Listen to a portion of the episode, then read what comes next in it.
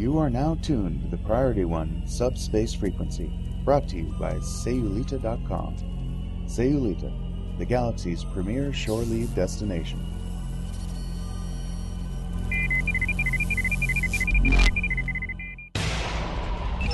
Command codes verified. Priority 1 message from Starfleet coming in on secured channel.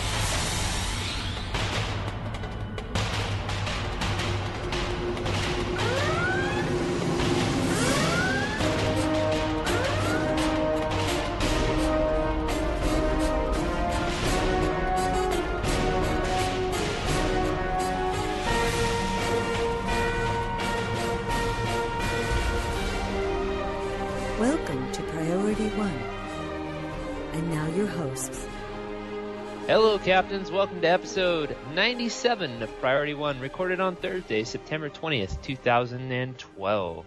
Hosted on the Priority One Podcast.com and now streaming live on TrekRadio.net on Thursday nights uh, around 5:30 uh, Pacific Standard Time. For those of you who are wondering, I'm James. And I'm Elliot, sitting in for Adrienne. We actually have an update coming in from her over the comms right now. Let's see if we can. Uh, let's see if we can grab her. Hold on. Hello. Hello, hello. Well, you, us, and everybody else, we're live on Trek Radio right now. Yeah, somebody Awesome. Mehmet says uh, whoop Adrian,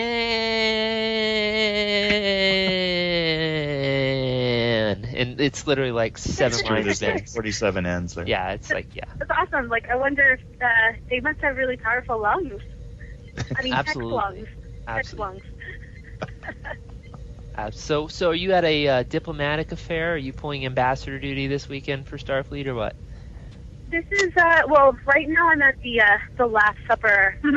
it's the uh, the last the last dinner of uh, Jesse at the physical therapy facility where he's at. So uh, they're releasing him tomorrow, and uh, the surgeon said that his leg is healing up really good. So Great. you know we're just so thankful for everybody's help and everything, and they're doing a. Um, I guess this was already planned. It just happens to be the day before he leaves, but uh, it's um, the facility does some nice dinners to the people who have to stay here. So I got invited.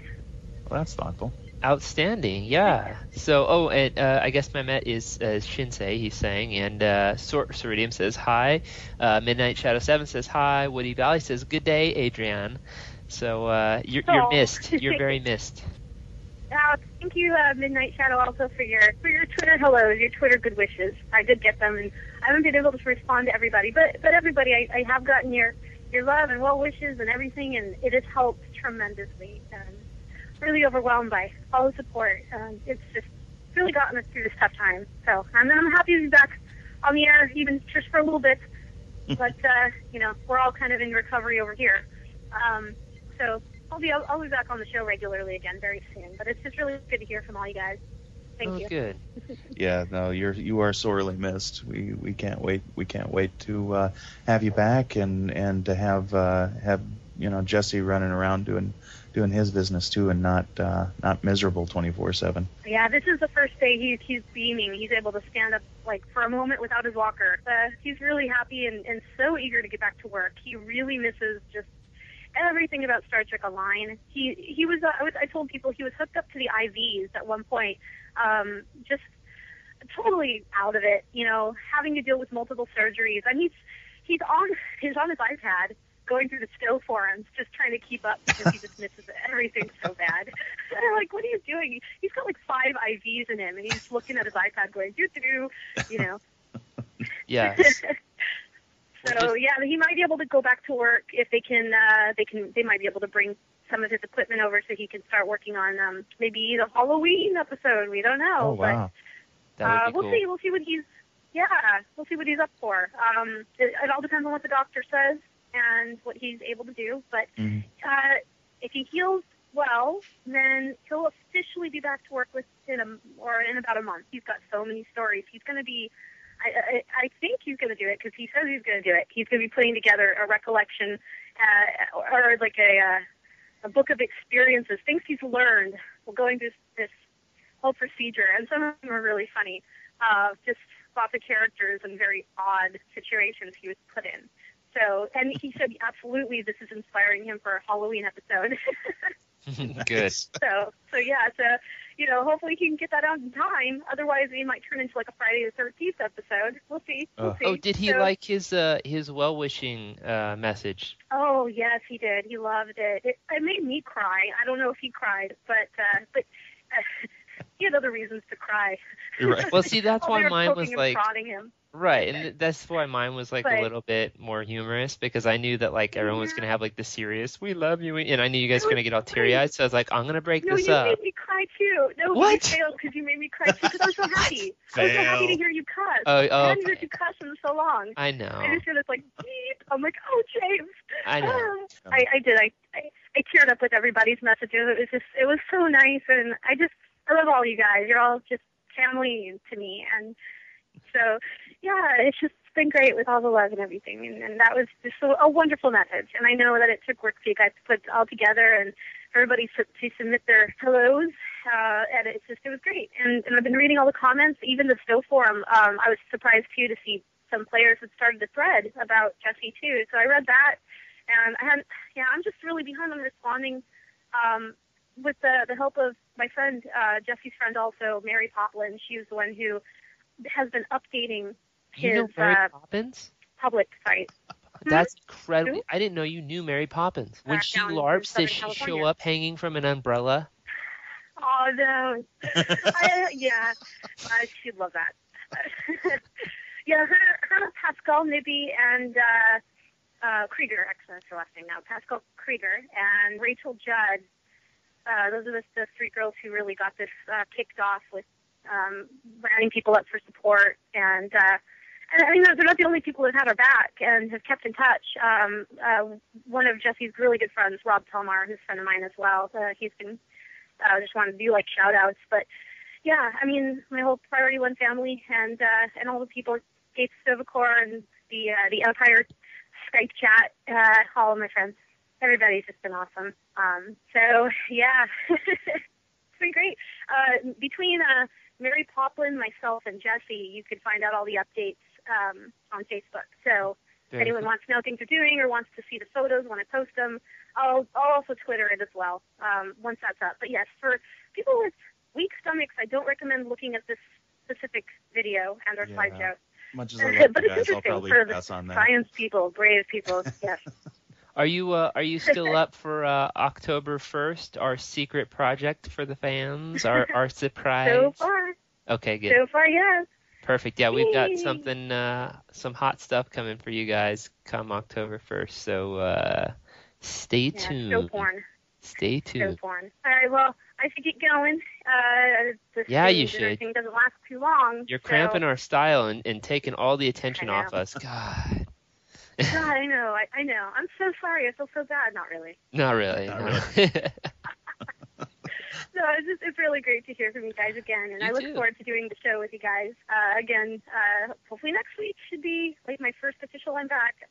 Oh, that'd So, be awesome. Yeah, Jesse's coming home tomorrow morning, so a little bit of chaos, and then it- it should settle. So yay!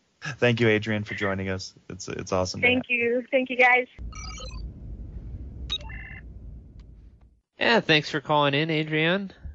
It's good to hear from you. So, what do we have in store for this week's uh, episode, Elliot? What we got? Well, we got tons. Uh, it is going to be a little bit of a shorter episode because this week we have none other than the illustrious Dan Stahl on the episode. So um, we're going to be talking to him just after STO News about season six, season seven, answering some listener questions and all kinds of great stuff. In this episode's Blank the Week, we take a look at a new NASA Skunk Works warp drive project. Pretty cool. I'm sure some of you saw it, some of you didn't. Uh, we'll find out what happened this week in Trek. In STO News, we cover lockboxes. Once again, they're on top of the news log. DevBlog 27, the newest spotlight on the Foundry, and an update on STF gear from Salami Inferno. But before we get on with the show, let's talk business. We are live on TrekRadio.net every Thursday now at uh, 5:30 Pacific Standard Time. We've always syndicated our show with them, but now we will be live with them every week. Just so you know, they do have a, a built-in uh, IRC chat client, so don't freak out. You'll still be able to talk to us. You'll still be able to come on. We can say hi to you guys during the broadcast. It's great, and um, it's it's just kind of the same thing we had over at, at our little live stream channel, only beta. So uh, come on over to uh, trekradio.net and check us out on Thursday nights. We are expanding. That's right. We are adding more and more features to the site, like the aforementioned guest blog, and we need some help. So, if you have any uh, credentials of any kind, if, if you've ever wanted to be a part of a podcast team, please send us your info to incoming at priorityonepodcast.com. We are collecting, and I say this collecting new people all the time, constantly getting new folks uh, in. Uh, please Yeah. send us your, your credentials if you if you think you have a talent you can offer us. Yeah, speaking speaking of that, we have filled the assistant audio engineer position, and we would like to take this opportunity to welcome Lennon Rich to the crew. Lennon will be working with our chief engineer Adrian. Yay! Welcome, Lennon. Yay! Um, he'll be working with Adrian on uh, Priority One, Trek It Out, and our new show, which is to be announced. But now that he's here, we can actually go forward with it. With his help, we hope to improve our process and quality, as well as gain the ability to bring you more content faster. Uh, so we we we're ramping up. October should be pretty exciting.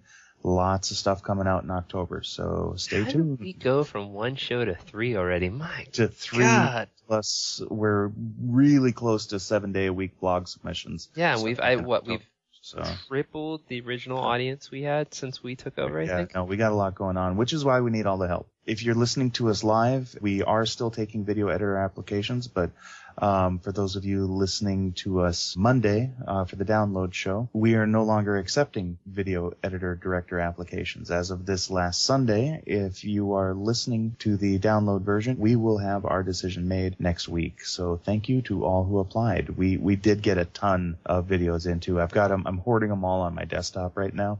As soon as they're all together, I'm going to put them together for the team to take a look at and review. But there's definitely some good ones in there. There's some talent out there. So we're still looking for uh, game, gaming, news, sci-fi, fantasy, and entertainment bloggers. Like I said, we are almost full where we have them for all seven days a week, but we need a few more if you got them. This week uh, we posted another new column by Declan Green, who's one of our new guys. We'd like to welcome him aboard. Uh, welcome Declan. I really look forward to working with him. We have a, a bit we're going to be doing together.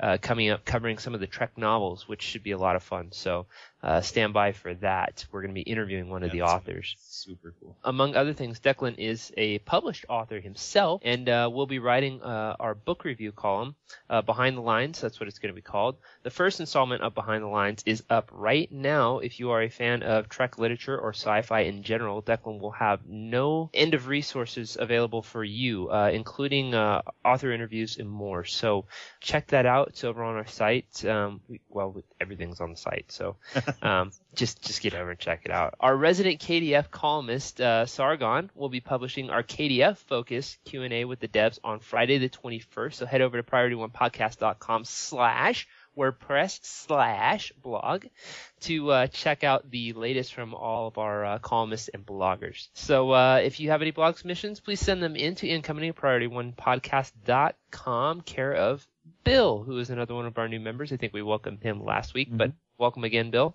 As a reminder, all of these positions are volunteer at the moment. None of us here at Priority One take home one single dime from our work, but we can offer a well-known outlet for your work and the opportunity to gain much-needed experience or hone your already established experience. If you're interested, please forward your contact information and experience along with a few writing samples to incoming at priorityonepodcast.com. Well, why don't we uh, set a course for this episode's blank of the week? On screen. On screen. On screen. Jim, what in place is this? I don't know. It's the blank of the week. So this blank of the week is incredibly awesome. Uh, it comes from Gizmodo, and uh, it's it's about the NASA's development of a real life Star Trek warp drive.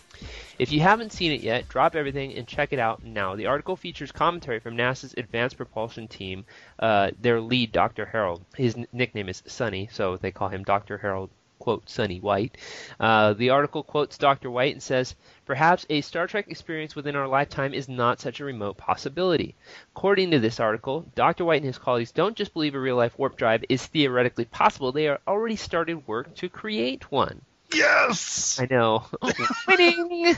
right? Okay, so it looks like the Star Trek explanation for faster than light travel taking advantage of warp bubbles is indeed a reality. It's it's a very real thing that can happen here. So the team at Johnson Space Center is trying to find proof of these warp bubbles. These are naturally occurring warp bubbles, basically that they're they're finding proof for. They they think they there's basically a loophole in the math there somewhere that they they've discovered that there's this possibility for natural occurring warp bubbles. They're very, very small, but if they can find them and prove they exist and figure out how to create them, what they want to do, of course, is be able to expand them and make them artificially. So, using something called a White Juday warp field interferometer, which of course is the two doctors, White and Juday, and that they're used, they created this thing to try and find these.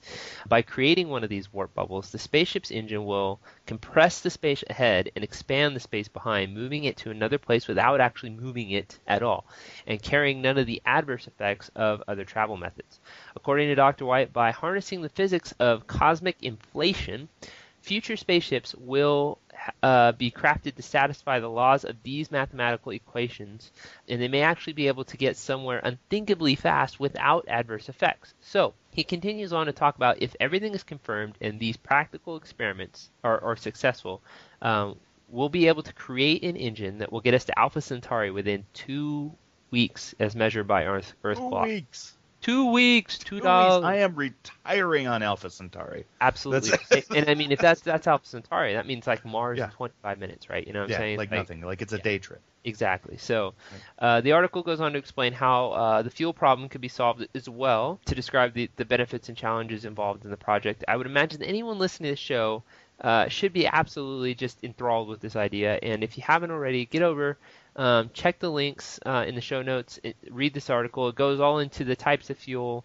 They use the term exotic matter for the fuel, which they used to say they, the thought of this, the, amount of power needed to, to travel this fast and do these things, they used to think it was a ball of exotic matter as large as Jupiter. And uh, through what they've discovered in the mathematics of the wormhole, they've able to, been able to shrink that down to a very, very, very small amount of energy needed, uh, much, much, much more manageable amount of this quote unquote exotic matter. Now, what is exotic matter? I, I don't know. They don't explain that in the article, unfortunately. The warp bubble, the way they describe it, it sounds exactly like the Trek warp bubble. It's slightly different than, than warp theory in Star Trek. Slightly. It's kind of like moving space around you Yeah. as opposed to moving through space. It's a crazy, it's a crazy theory and it's a crazy idea, but it's absolutely intriguing. It's just so crazy it might work. Like I said, this is what happened when when when, when I read the article on Twitter. Eight thousand Trekkies jumped in and started talking Yep. about all these things, and it was just Trek Tech for the next two weeks. So Have something that you think the STO community would enjoy knowing about? Submit your suggestions for a blank of the week to incoming at priorityonepodcast.com. Your submission could be the one we pick to highlight on next week's show. And again, thank you to Captain Wilhelm, and I know Nooker, who submitted last week's, also sent uh, sent this in for our review, as well as my lovely wife. So thanks everyone for sending it in. awesome. Why don't we check out what happened this week in Trek, Trek, Trek? This week in Trek, in 1965, Bryan Singer is born. Of course, Bryan Singer did a lot of directing. He also did a little bit of acting. He did do a cameo in one of the Next Generation movies uh, as an ensign on board the Enterprise E, I believe. In 1976, NASA names the first space shuttle Enterprise OV-101 At the behest of fans. at the behest of yeah, at the dude. It was like thousands of letters. Yeah. The entire Star Trek crew, you It know, Shatner, everybody. for years. Oh yeah, and I imagine it's going to Oh. be the same. If they do create warp drive, you know the first warp ship is going to be Enterprise. You know, like. It's like- already, dude. You can see it on your Starbase wall. It's already happened. yeah, I- I There's mean, no just, question about it. yeah, people will like kill NASA if they don't name it. Enter- You know what I mean? They just be Yeah. like, It, it it's going to have to be. it's just, just a done deal. Yeah. yeah. And in 1994, Kate Mulgrew films her first scenes as Kathryn Janeway for, of course, Star Trek Voyager. So those that wraps up this week in Trek. Not too much there, but let's move over into some uh, STO news. Computer status report. Status. Incoming message. I'm only in the mood for good news today. This week in STO News from DJ Creamy over at Subspace Radio. He had an interview with Star Trek Online producer Salami Inferno, uh, Stephen Ricossa, which posted up on 919. In it, Producer Steven Salami Inferno Ricossa confirmed during his interview that some of the grind, quote unquote, will be taken out of the STF gear progression. While he did not reveal any specifics, he did confirm that changes have been made to provide players with a lower barrier of entry to acquire some of these sets without disenfranchising players who have already earned them. What do you think? What do you think about that? Are they talking about just the the personal armor sets, or are they talking about like the MACO space set and the? I'm assuming all of them, but I, you know, who knows? You just Well, how- you never know till they give you the end all be all details. You know. I just, you know, just for the sake of speculation, I wonder, is there any way that a person like me or somebody out in the audience who hasn't earned it the same way you did, is there any way that we're going to get that gear that, that you're going to wind up not feeling disenfranchised?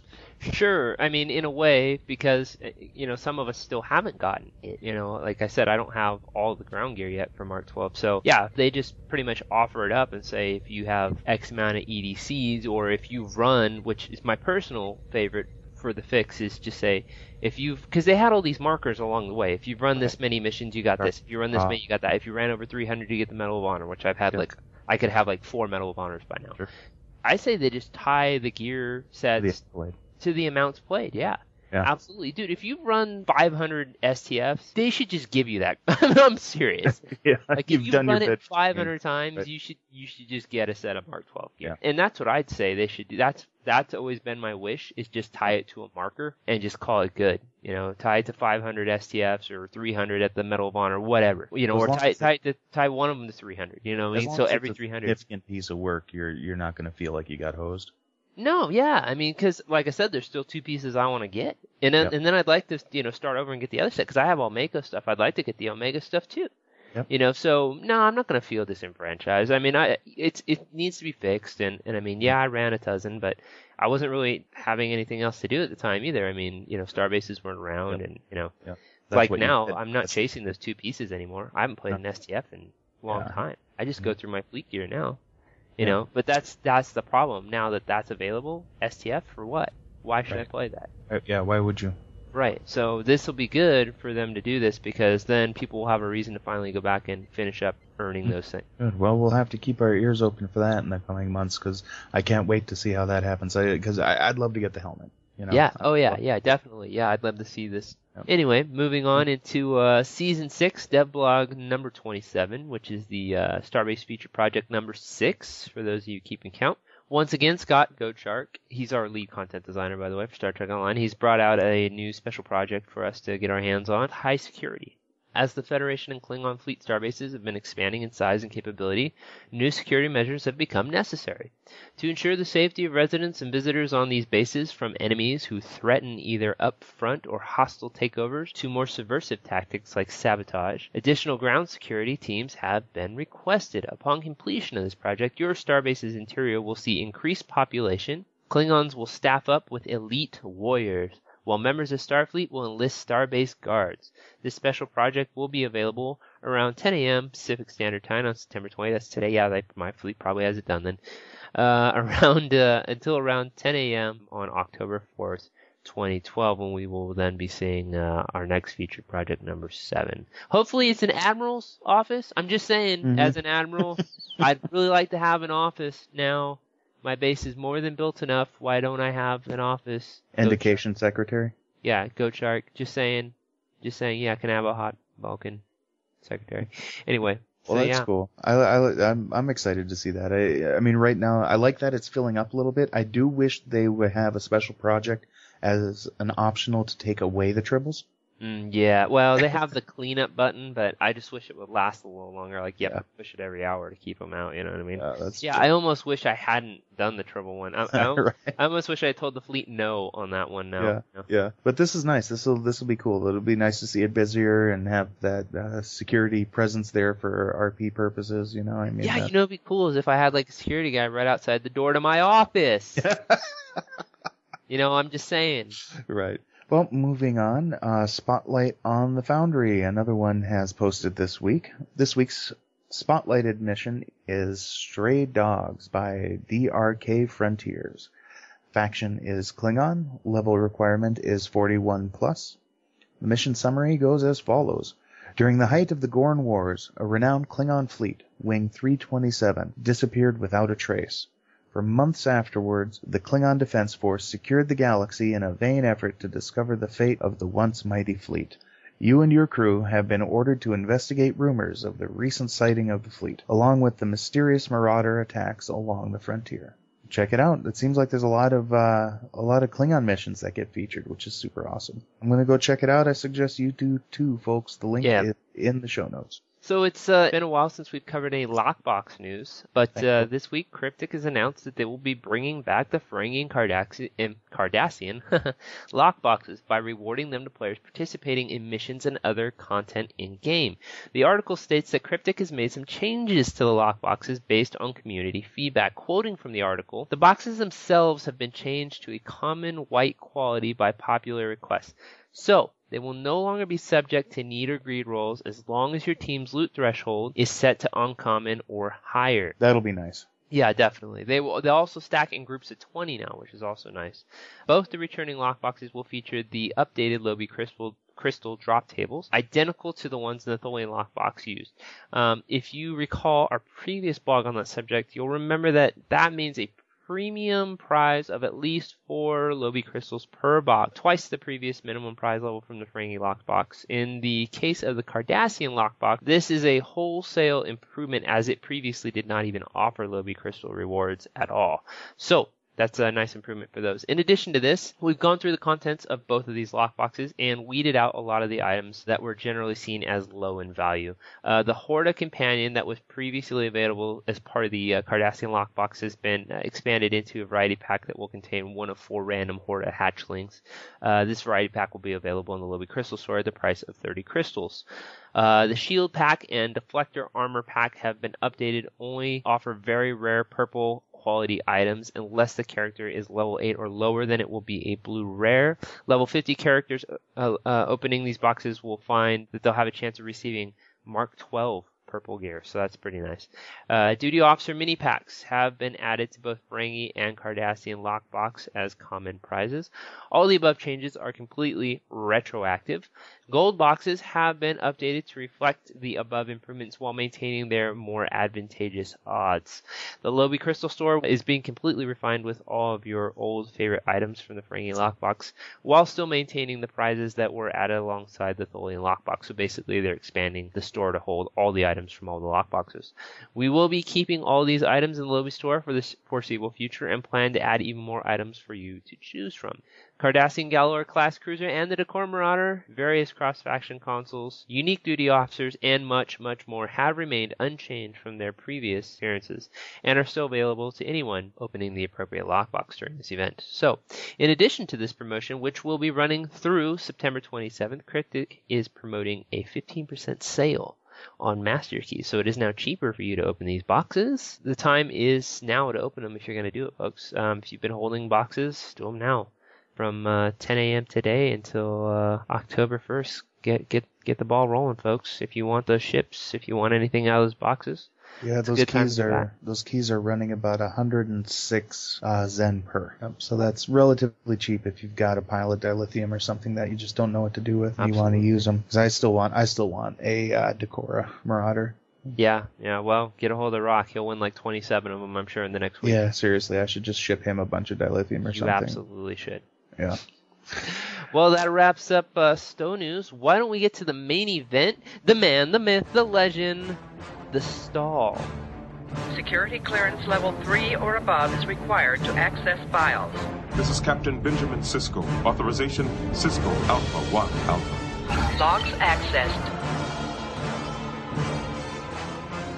Welcome to the show, Mr. Dan Stahl. How are you, sir? Hey, I'm doing great. Excellent. It's great to have you back. Absolutely. Yeah, it's good to be back. Uh, you know, it's it's we've been having a lot of fun. We're right in the middle of a just you know a, a bunch of development. Uh, just got done playing the new Romulan Colony Adventure Zone for the first time. So that was that was a lot of fun. Uh, so I'm I'm I'm pumped. I'm ready to go. Let's do this. awesome. awesome. Yes. Good, good, good. Vegas was great too. It was great to meet you in person finally too in Vegas. Yeah, So that's really sure. nice.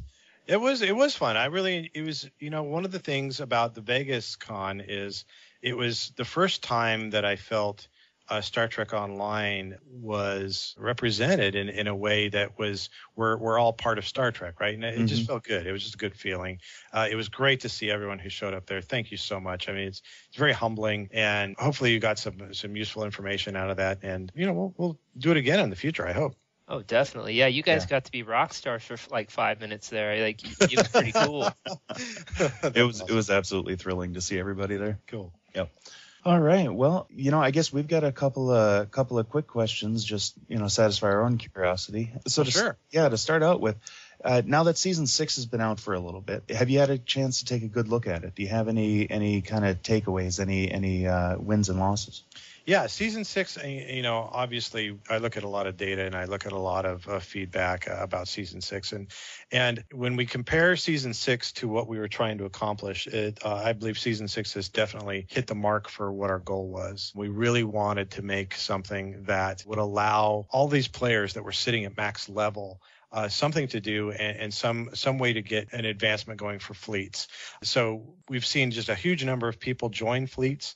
We've seen a lot of people logging in to play more than than they usually do. And on top of that, it's just been fun to see more group gameplay and and that's not just the STFs, right? So seeing all the fleet Right. uh, incursions to you know uh, all those sort of fleet events, fleet actions, really seeing them busy has just been a lot of fun and given us a lot of good feedback a- as we move forward because we want to expand these systems. We want to, you know, moving into season seven, we want to take what we've learned from season six and and just build on it. But so far, it's been a resounding success. I mean, it's you know we're trying to do these updates. We're trying to do two or three of these updates a year. So you know, think two or three things on the size of season six every year, and we're we're trying to stay real busy. And and, and I think season six, you know, when you compare it to seasons come before, I think it's going to hold up. That's awesome. Yeah, I could tell you uh, definitely from an end game player standpoint and, and as a fleet leader, the uh, fleet starbase system is an epic win for you guys. Like my my people love it. They just we Mhm. fight claw scratch every day to just get further. like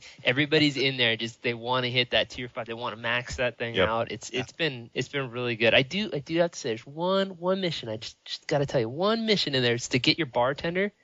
Wow. That mission is crazy. That's like way too many bottles of Romulan ale, and, and I can't remember what the other one is. Rocket Rosie or we're, something. we're so we're we're learning from that. I think one of the things we have moving forward is to update projects to take out some of the uh, obscure items that were in there. In fact, there's a new curse term that's been coined in the office, which is we got tough lead, and uh, anything that because Jeff Tuffley was the designer that put all that stuff in there. And there's things in there that I I'm like, how on earth? What are those? Where do you get those?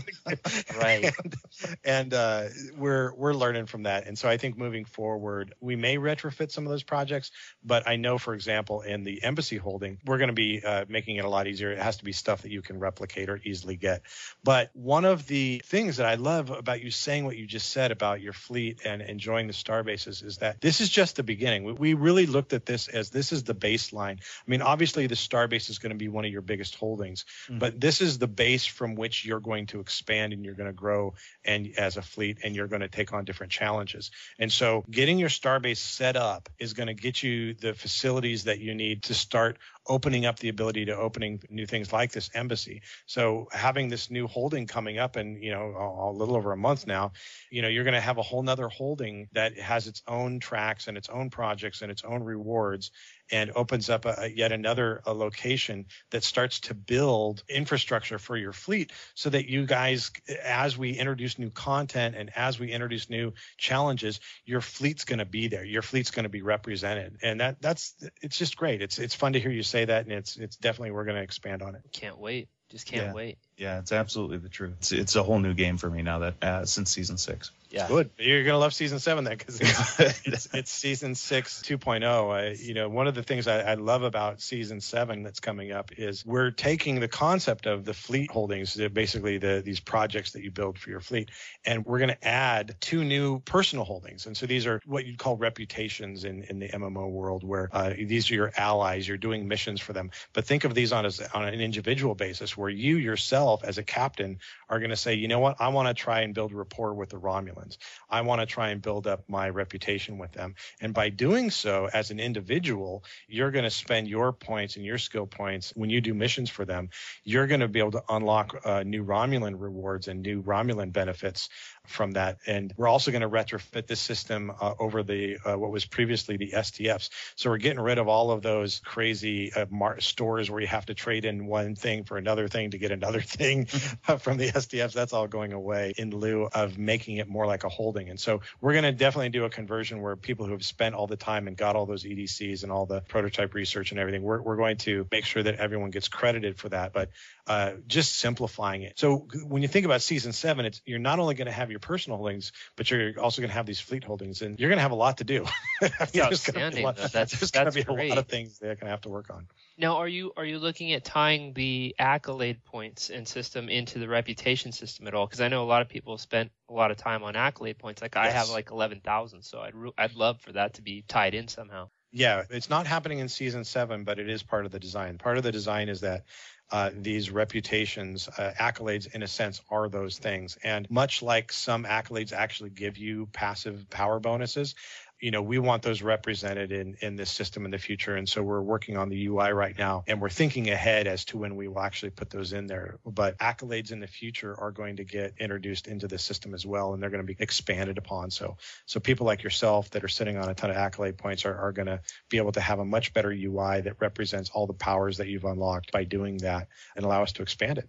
Wow, that's fantastic news. that's really Absolutely. cool. cool. Glad. Uh, there's so many things that, that need to be done in Star Trek Online. I mean, yeah, but you guys are doing them, and you're doing them well. I think that's. I think you guys have done a great job this last season alone. I mean, season six is like I said, it's the Starbase thing. You know, is huge, but just the whole season was really epic win for you guys. I think, and I. I mean, you've got me excited. I can't wait for season seven and season eight, and just all the things that you guys have hinted to, and, and that we know are coming, and and the different ships. There's so much coming, and it's just it's a very exciting time to be in this game. It's almost like a relaunch in a sense Yeah. of the game. It really is. And and you know, when we look at season six and season seven, really, you know, we had this big relaunch with free to play and you know, all of our existing players are still with us, but then we had just this influx of all these people who either for financial reasons or, or one reason or another just hadn't been playing because they, they couldn't do the $15 a month. But now that, that that barrier has been removed, they've all come back to the game and they're like, oh, I love playing this game. And it has been like a relaunch. And, but one of the things that we recognized right after free to play is just how many players we had at max level already because a lot of players were people that had left the game that came back. And so we just had a ton of people at max level. So we identified really quickly that we needed to get our end game, you know, running. And, and honestly, Cryptic's never really done a solid end game before. And Star Trek is the first time that Cryptic's really invested time and energy into an end game. Uh, so we're finally getting to where we think the end game should have been, you know, at, launch. And that's what season six and seven is. It's really like, okay, what, how can we get end game to a place where it should be? And then once we do that, so season six was the start. Season seven is sort of like end game, you know, the second half of Endgame by adding the personal advancement system. And then once we have that taken care of, then we feel confident that we can start going after new players and we can start building new episodes and talking about uh, the types of features that bring in new players to the game things like you know adding new factions or fixing it so you can start as a Klingon as your first character, doing you know sort of the traditional Star Trek featured episodes like what we were doing, which which have a big draw with new players as well. So I really look at 2012 is all about Endgame, and 2013 is all about you know expanding the game and, and introducing the ability for uh, either new factions or or fixing existing factions and really shoring up that new player experience so that there's new things to do.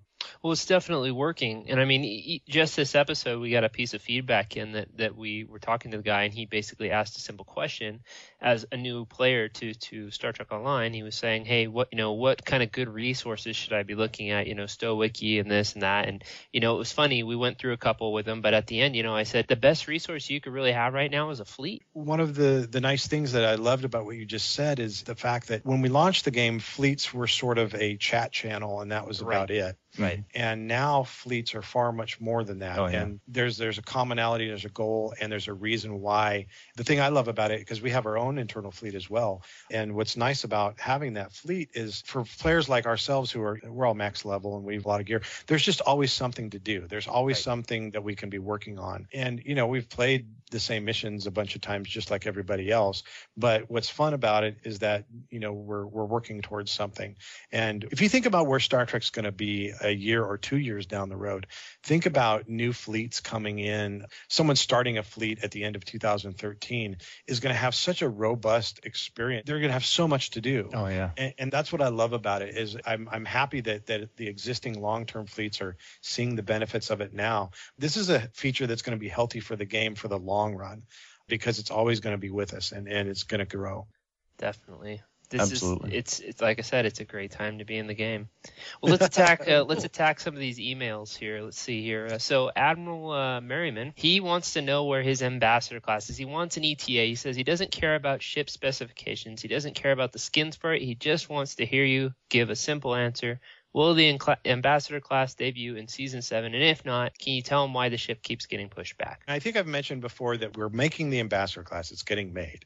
Uh, it is going to be in the game, but we want it to be tied to a very special episode that is going to be a time travel episode. And so it really is sort of on hold until that episode gets made. We have that episode tentatively on the schedule. It's not in season seven, but it's going to debut before season eight. That's the goal right now. Uh, so somewhere between season seven launch and season eight launch, you're going to see an episode that is going to bring in the uh, ambassador class. That's our goal right now. If it ends up being in season eight launch, then then you can you can all spit on me. But uh, for, now, for now, that's the best definitive answer I can give. It, it's not in limbo. It's not you know maybe we'll make it. It's like no, we're we're making it. It's part of this episode, but that episode just isn't part of season seven right now. and we might as well it, wasn't part of his question but we might as well since we're on the topic um, i know there's going to be a a hundred other people to go what about the andorian and and and do we have a solid date yet for uh, vesta launch and things like that Yep. So Vesta's coming, launch day season seven. Woohoo. The uh, All right. Andorian ship is post season seven. I don't know if it's going to be the December ship or if it's going to be January, or February, but it's somewhere in that time frame. And it could be that the ambassador class is somewhere in that time frame too. Right now we're sort of heads down on season seven, and I'm still trying to maneuver all the new people coming in, and, and we haven't quite adjusted the schedule for season eight yet. But once I get all that adjusted, then I'll be able to give some better dates. But it is coming, and it's it's the one enterprise ship that we're missing, and, and we we desperately want it to be in game. What are the other uh, secret squirrel ships that are lurking about i know there's rumors about the wells class and some people have caught screenshots which i don't know if those are fake or not but uh, there are some other ones out there floating that, that people are talking about that are supposedly around the corner is there any, any glimpse you can give us on those Yeah, the Wells uh, class ship, I think you're going to see very very soon, probably within the next two weeks. oh wow Um, okay and so that's coming very soon. In terms of other ships, I know there's there's other ships. Uh, nothing that I have off the tip of my tongue, but the big ones are, you know, we have the Wells time ship, and there's a Klingon variant of that as well. And then we have the Vesta class coming in season seven, and then we have the Andorian ship, and then the Ambassador class ship. I think there's also some ships being made for Thousand Day veterans. So those of you who are lifetime or Thousand Day veterans um, have something to look for, and I think those ships are going to be available in October. So yeah, the, the ship team's really busy. I mean, we got all kinds of ships coming. It's just lining it all up when they are actually releasing. Al Rivera had mentioned not uh, not too many interviews ago about potentially working on a broadsider. Does that ring any bells for you? Is that anything that you can address? Yeah, that's one of the ships that I mentioned. I'm I can't remember which one it is. Uh, it could be the Andorian ship. It sounded more like the idea where the rear and the front weapon slots were kind of put on the sides of the ships, Mhm. so you you could add it, it. That's the concept of the broadsider, where you can actually put torpedoes on your on each side. Sure. Uh, kind of idea, and it sounds cool. I'd love to see a ship like that. That'd be kind of fun. that would make for some very unique combat that could be really neat Yeah. Absolutely. Yeah, I, I, don't think that's been designed yet. I know it's been talked about. I can't promise that that's what the Andorian ship is, but Sure. that's that's where that rumor sort of comes from. We have been talking about it would be cool to have a different type of ship that does something like that. hmm Well, let's see. Dorian Lang here wonders uh, when will we see hybrid weapons such as hybrid plasma disruptors, phase polarons, and polarized tetryon bumped up to Mark 12? So I believe there's a buzzword in my head that I think I saw in a status report saying that there is a new hybrid weapons coming as part of the remake of the Omega Fleet personal holding or the reputation system, as well as the Romulan reputation system. So I think in this new personal advancement system coming in season seven, you're going to see some of the. Uh, it might not be the ones you mentioned, but I do think there are some new ways to get some special Mark 12 weapons, and it could very well be the ones that you just talked about. Outstanding. Coming from the STO forums, we have Sci-Fi Fans 78, and they would like to know any chance we can get a deposit button for the dilithium exchange that would allow players to consolidate dilithium into the exchange prior to selling it. That's sort of one of those UI nice to have, and I think that might have even come up before. And what I do is anytime we get good suggestions like this, I, I make a, a bug or a task for our software team, and I put it in, into sort of the when you have time, please do this. But uh, please do these uh, things. And so I'm pretty sure that's one of the things that's in their uh, backlog waiting to be done. One of the things I do want to mention about the dilithium exchange is, is one of the ideas that I've really been thinking about is finding a way to have players sell items on on a separate exchange, like a like think of it like a Ferengi black market or something Mhm. along those lines. That would be cool. Where instead of listing items for EC, you would list them for dilithium. And so you could take, you know, maybe it's just ships or maybe it's just special items, but you could put it on this separate exchange and you could actually sell that to another player for dilithium instead. Uh, in addition to the exchange improvements, we are thinking about all kinds of different ways that we can improve the dilithium exchange and improve just the exchange in general. So, good question. I am I'm, I'm glad people keep reminding us of that stuff because we do need to get that stuff into the game. Yeah, player dilithium exchange. That would be fantastic. Yeah, it would. That, yeah, I think it would probably give some inspiration to crafters out there too. It really does go sort of hand in hand with a big crafting update. I, I really look at it as you make these really high end premium items. It would be nice if you could, because dilithium, we talk about it internally as it's a time currency, right? It, Sure. It's representative of you spending time in the game.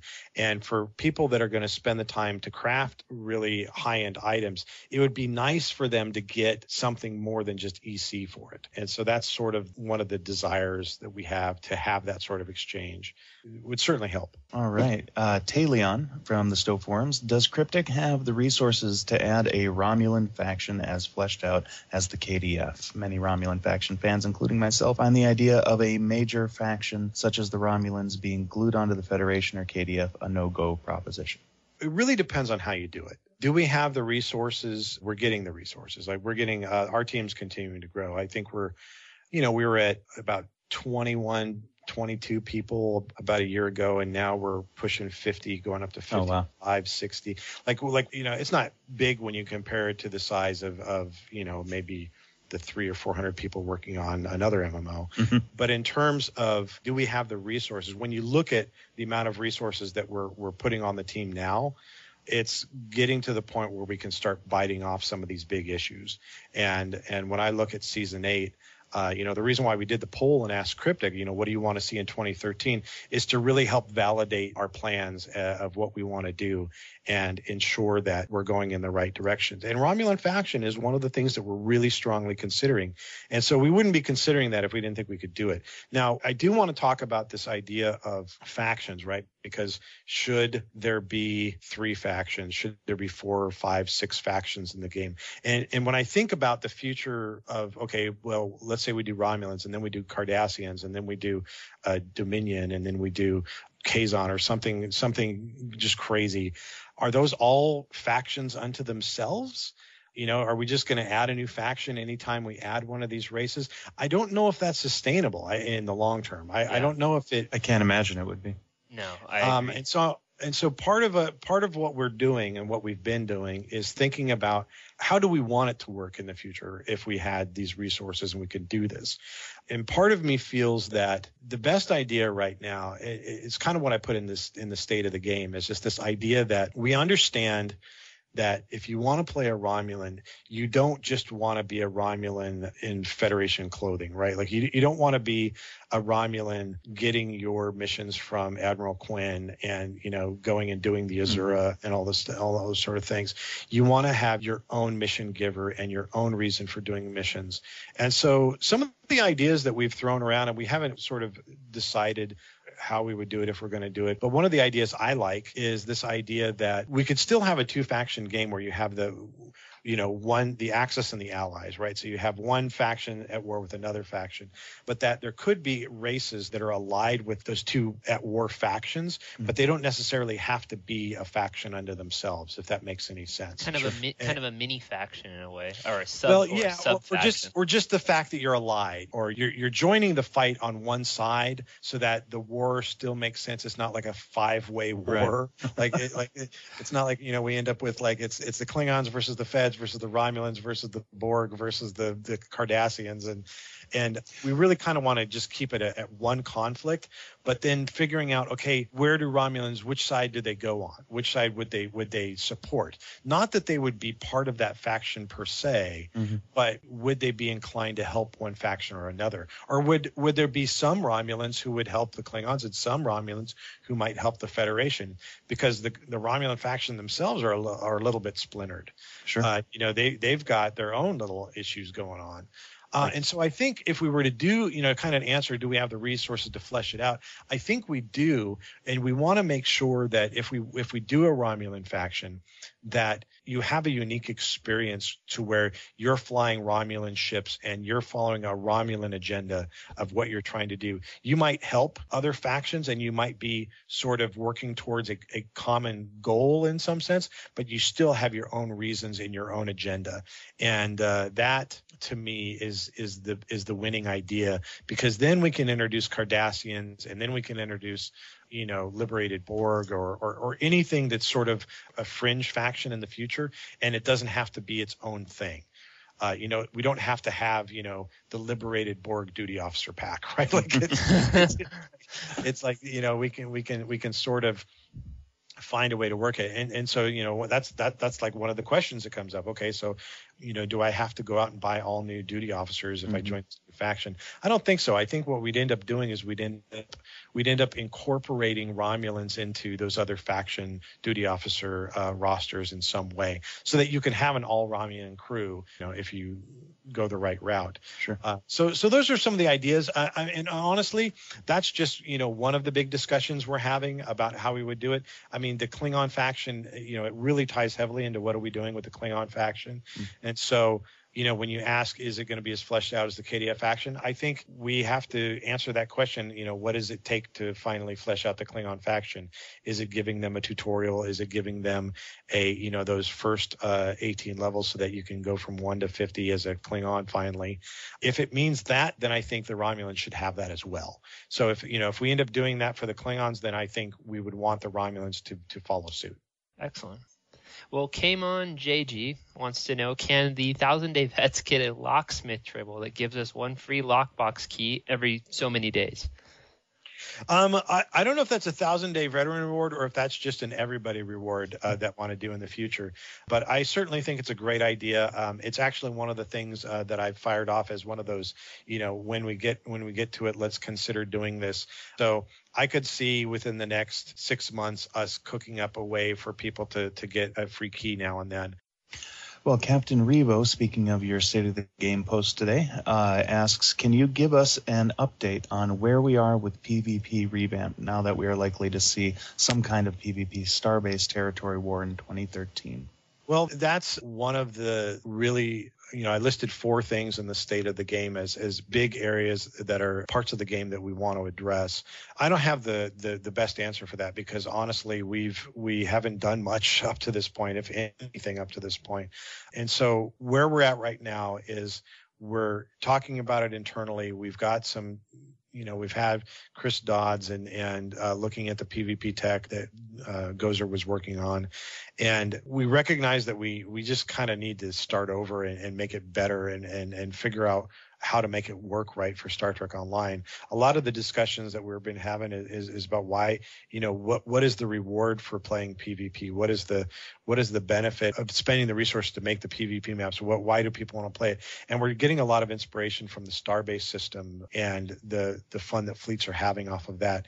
And so when we look at 2013, we think about PvP, what we're thinking is a way to incorporate PvP uh, closely or closer into um, what fleets are doing and into the types of personal advancement systems we're building. So I would not be surprised to see uh, in 2013 us introduce a way, a, a sort of a progression for PvP uh, that sort of replaces what's there now. So a better way to earn gear, uh, you know, new and better gear to earn and really sort of fix up and, and do some new PvP maps that are that are a lot better than what we have out there right now. So that's what we're thinking. All of the stuff, those four things, those big hot topics I put in the state of the game. I don't have time frames for any of those. They're just the big things that are on our on our agenda as to what we want to tackle. And so I, I, can't make any promises, but that that's where we're at. That's what we're thinking about. Well, Joshy uh, seventy eight eighty nine would like to know any hints on the next lockbox and what it's going to be, and is there any word on the Andorian Andorian antenna animations? the Andorian antenna animation. Uh, boy, that that I have uh, I hadn't thought about that in a, in a couple months.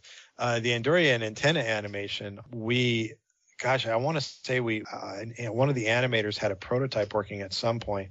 Um, I'll have to go bug our lead animator about that and say, hey, whatever happened to those antenna? Dude, did you ever get those done? When it comes to uh, the next lockbox, uh, we just started a promotion right now where for the next week we're we're dropping Cardassian and Ferengi lockboxes for a week. Mm-hmm. Uh, and then once that once that's up, the next lockbox will be released. And uh, I think there's uh, if you kind of combine that with the the idea about the Wells time ship, uh, maybe there's a maybe there's a possibility that that's in the next lockbox. I gotcha. That's what I figured it might be. Roach asks, you mentioned that having the KDF and Fed leveling to be more aligned in speed is a factor.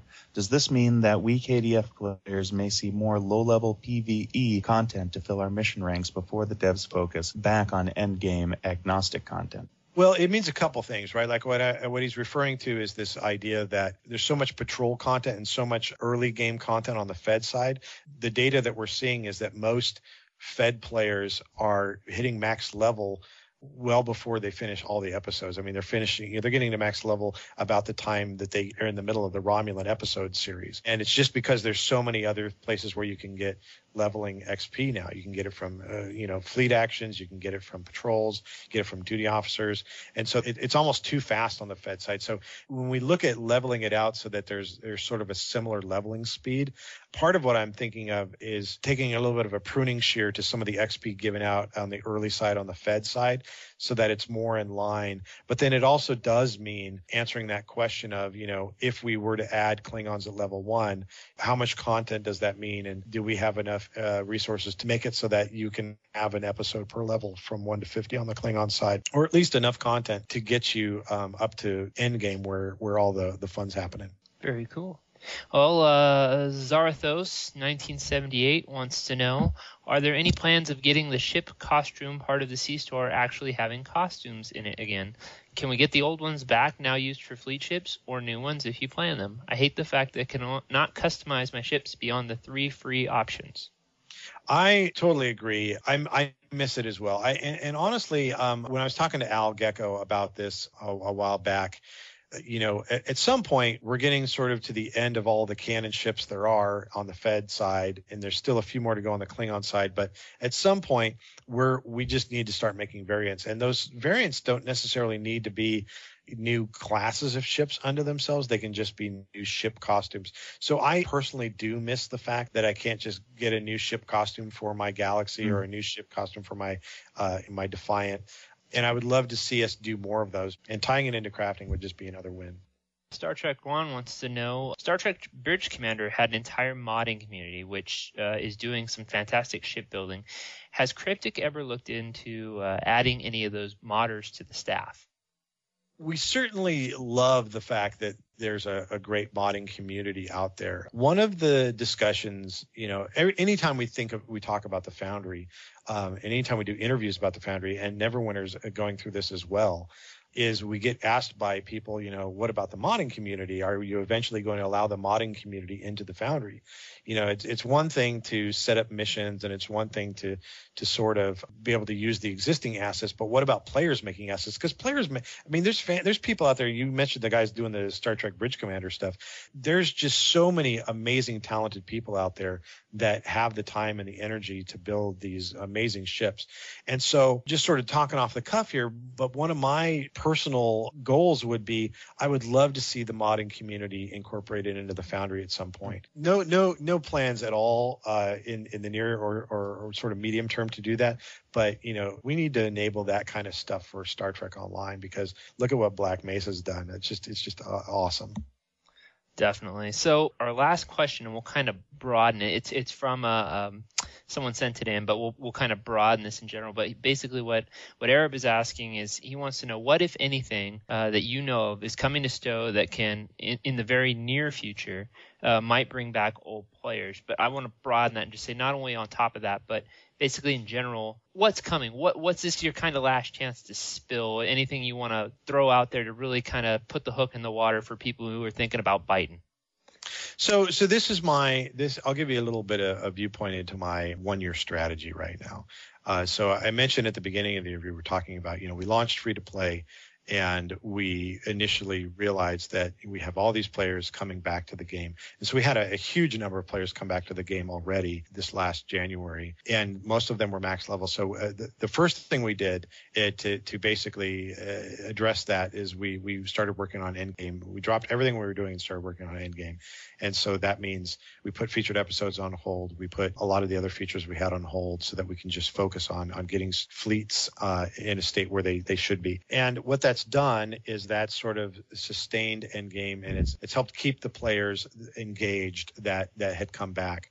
But what's going to bring back the players who didn't come back, and what's going to bring back new players uh, are, are, are sort of the big question for the next year. So, okay, now that now that season seven's coming out, and we can sort of be really happy about where Endgame's at, what next? And so that's that's why you see us talking about the Klingon faction and the Romulan faction, because I look at those as two really big gripes that people have had. Um, I think of the Klingon faction as one, you know, being able to create a Klingon from as your first character and really having your own sort of identity within the game. I think if we were really true to, to make an effort there and do the right thing, it would bring a certain number of players back that had left in frustration. I think that that's definitely something. You know, just think of, you know, getting an email saying, hey, now you can create a Klingon from level one to 50. It's, you know, even though we launched the game, Klingons is a PvP faction, here we are three years later, and now you can finally create a Klingon and have a full PvE experience. I think also the data that we see from all of the Perfect World games, which uh, have a lot more experience than we do, their games have been around for a lot longer and are far more competitive. Uh, in China, for example, some of their games are some of the highest. They have more users than, than most Western MMO games have. And what they've noticed over the years is that what really brings in new or returning players is a new game experience, either that new faction or that new species or that new class, that new race that really gives people a reason to alt and gives new players a place where they can say, I'm coming in at ground zero. I'm coming in at equal footing with everyone else. And I'm going to be able to play this from level one to 50. You know, you look at games like uh, WoW and they've sort of made a living off of this, the fact that, you know, you look at of Pandaria coming out, it's all about new factions. It's all about this new character class, this new race, monks. And there's a reason for that. And it's because it's a really good driver to bring new players and lapsed players back to the game. And so that's a big question that we're asking ourselves. And that's one of the top reasons why we're considering everything that we need to do next year to do that. Also helps that, you know, we've got a big movie coming out in May. Uh, you've got the next Star Trek movie coming out, and all signs point to that being an even bigger and better movie than the first. You know, at least that's the word we get. Uh, it's going to be fun to just have Star Trek in the popular conscious again. And so we think 2013 is going to be an amazing year for Star Trek Online. And we're definitely trying to find a way to do the right things at the right time so that we can sort of ride the wave of Star Trek that's going to be next year and really solve the big problems and the reasons why people left and say, hey, you know what? Those things that you didn't like they're gone. Those things that you wanted, they're there, and let's let's move forward. Let's you know come back and play because we want we want your business. We want people to play Star Trek Online, and uh, we're listening and we're getting better every day. Well, it's, it's yeah, it certainly looks that way. Thank you so much, Dan. We really, really, really appreciate all the time you gave us today. Of course, and uh, and uh, you know, my hats off to you guys. Thanks again for everything that you do, and again, thanks to to all the people that listen to this podcast and all the people in game. I, I really do mean it, and uh, thank you so much for all the questions that you send in, whether it's through Priority One or through the Ask Cryptics or through the forums. Um, it really does keep us honest and it, and it keeps us really focused on the right things. And I really think people are, are passionate about Star Trek and they're passionate about Star Trek Online. It's painful sometimes to read the forums because there's a lot of trash talk sometimes, but when you get past that and you realize that people just want the game to continue to get better, um, we agree, and we're gonna we're gonna do that. Thanks, guys. I need to run, but Yep. thank you so much Dan, for your time. for joining Appreciate all the questions, and let's do this again real soon. Yep, we'll be right there with you. Okay, Thanks. take care. Take care. Bye. Message coming in, sir. Hailing frequencies. Open. See, we are getting to know each other. And thanks again for joining us, Dan. It was an absolute pleasure, and we'll catch you next time. So, for the last episode, to be back, episode Right. 96, we got a couple of uh, things came in on the STO forums. Here we got one from Roach. Roach, Yellow Beard, Beeping Spaceman, L O L. Here's hoping that you get well soon, Jesse. Roach, I love you, and I know you get my humor. That's why I love you, buddy. I'm glad that you liked it too. That was that was the point, you know. Everyone's gonna do the oh we love you, we miss you. I knew somebody had to be funny there, so thanks. I appreciate it. Next, we have from Azurian Star. My wishes for a speedy recovery for JH, Jesse Heineck. By the way, Brandon Felter, got to get these podcasters their own sub forum. That would be cool. That's not a terrible idea. That's not a terrible idea. If you're listening, BranFlakes, the listeners requested. It's what the people want. It's what the people want. Give the people what they want. That's right. All right, Kato 13 sent in. I snorted a rock star out of my nose when I heard this. It hurt. You owe me a new rock star, James. Ah, you're welcome. One rock star coming up. Oh wait, I'm a rock star. Party like a rock star. Party like a rock star. And from Twitter, we have three new followers to give a shout out to. At Keeney1975, I think that's Chris Keen who just joined SSOG, actually. Eee. Yeah. Uh, and at Galran.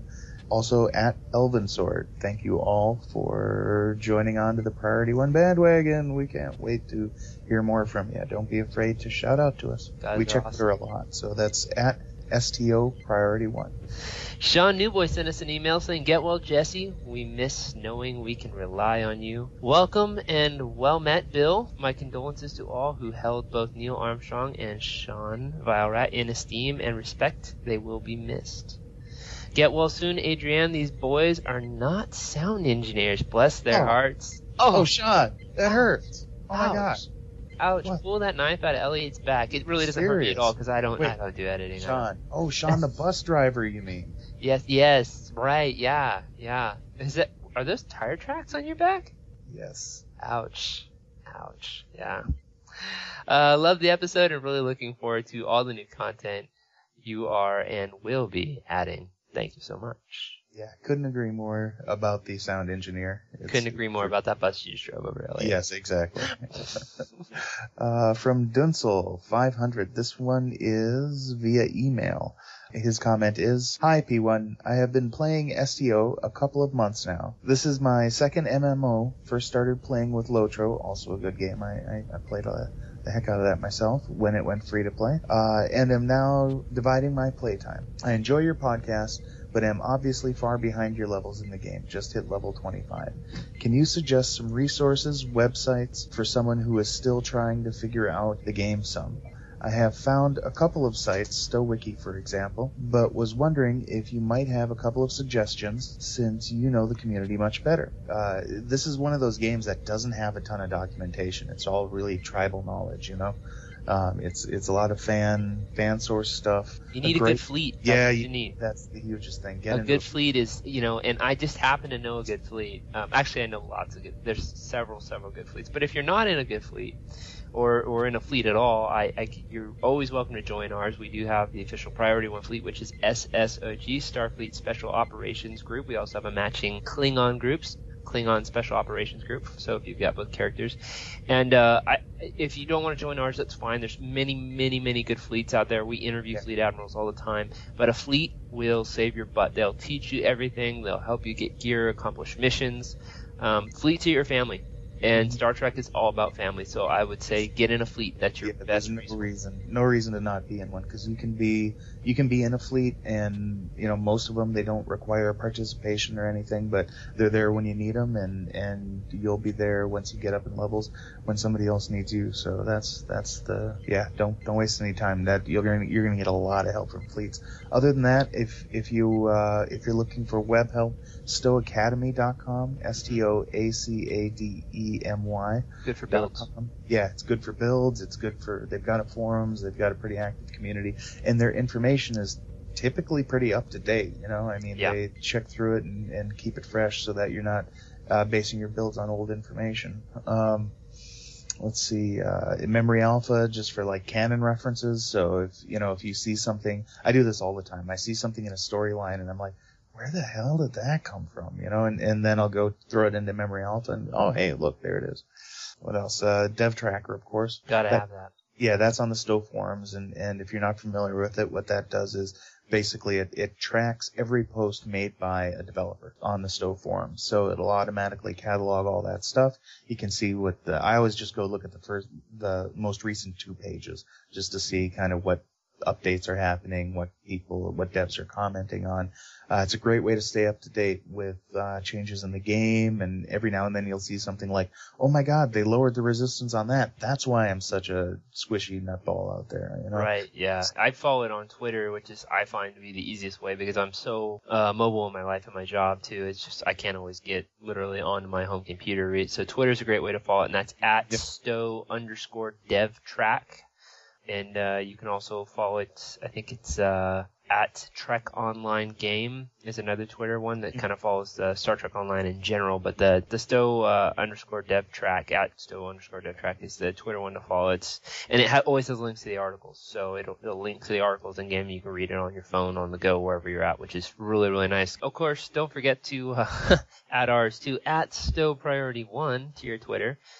Uh, but seriously, uh, thank you everybody for your feedback. We'd love to hear from you. If you have anything else you want to send in about this episode or the next, you can send it to uh, incoming at priorityonepodcast.com. And uh, that's pretty much it. That wraps up episode uh, 97, doesn't it? It sure does.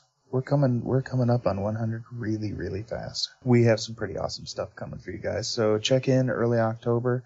Lock onto our, our Twitter and our Facebook because as soon as an update is made, we throw it on there. Um, so if you're following us on Facebook or Twitter, you'll see it, you know, right away when it happens. There's lots of good stuff coming. I just, I, I'd love to get into it right now, but that'll be a whole nother show just to cover it. So Yes, we'll indeed. Just, we'll just roll right ahead and, uh, and, and let you know that, uh, that stay tuned. Well, that wraps up episode 97, broadcasting live from TrekRadio.net.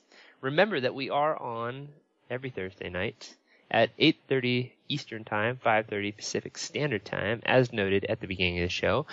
We've been getting some amazing feedback, and we play much better to a live audience. As you can see, we get to have a lot more fun. You get to hear us having funny moments and joke moments and record and all the kind of interesting stuff that happens on a live show. So uh, check it out if you like to uh, hear a live show. I think it's more fun. So it's uh it's pretty cool though. It's pretty cool. Also keep an eye open for Alex Calderwood's uh, amazing Priority One comics on our brand new website, PriorityOnePodcast.com, and on Facebook, which is where I like to get it. Uh, while you eagerly await his Arc Two adventures, which are going to be just awesome. I can't say I say it every week, but I can't say it enough. How much his art has really stepped up for this new arc. So um, really, just stand by to check that out. It's, it's incredible. We're looking for your suggestions, ideas, and feedback for blank of the week and field notes and general show improvements and additions. You can submit your ideas and questions with our online form at the new Priority One website, www.priorityonepodcast.com, via email to incoming at priorityonepodcast.com or Facebook and Twitter. And he said it. We're on Facebook. Head over to facebook.com slash priority one podcast and check us out over there. Trek us out over there. uh, and you can follow us on Twitter at STO Priority One.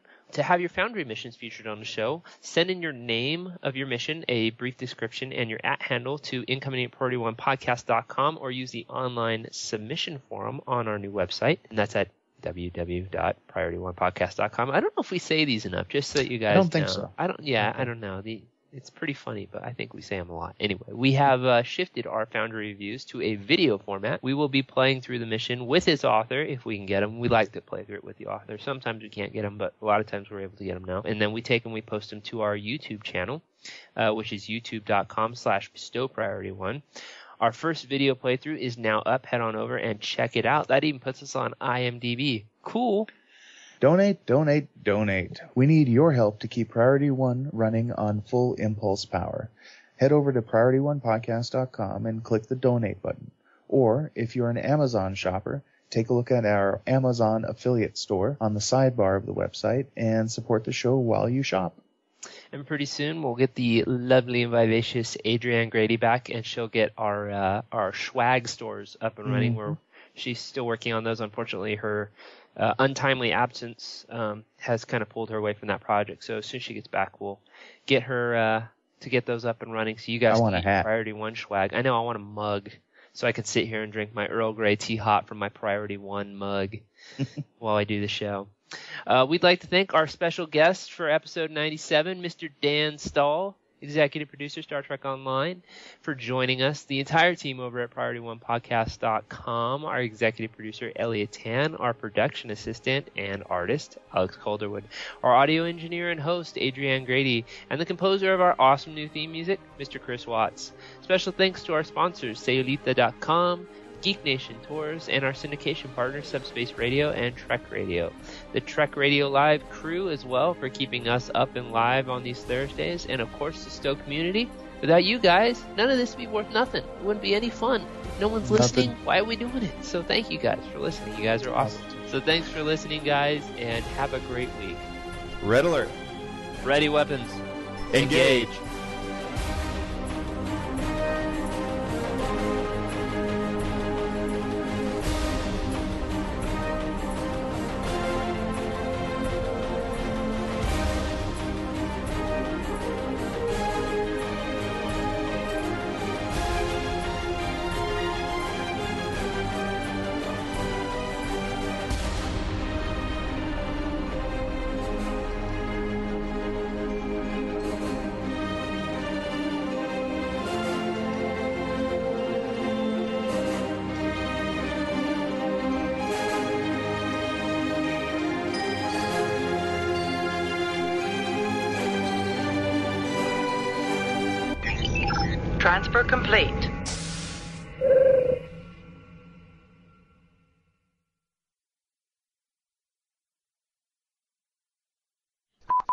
Is David around still?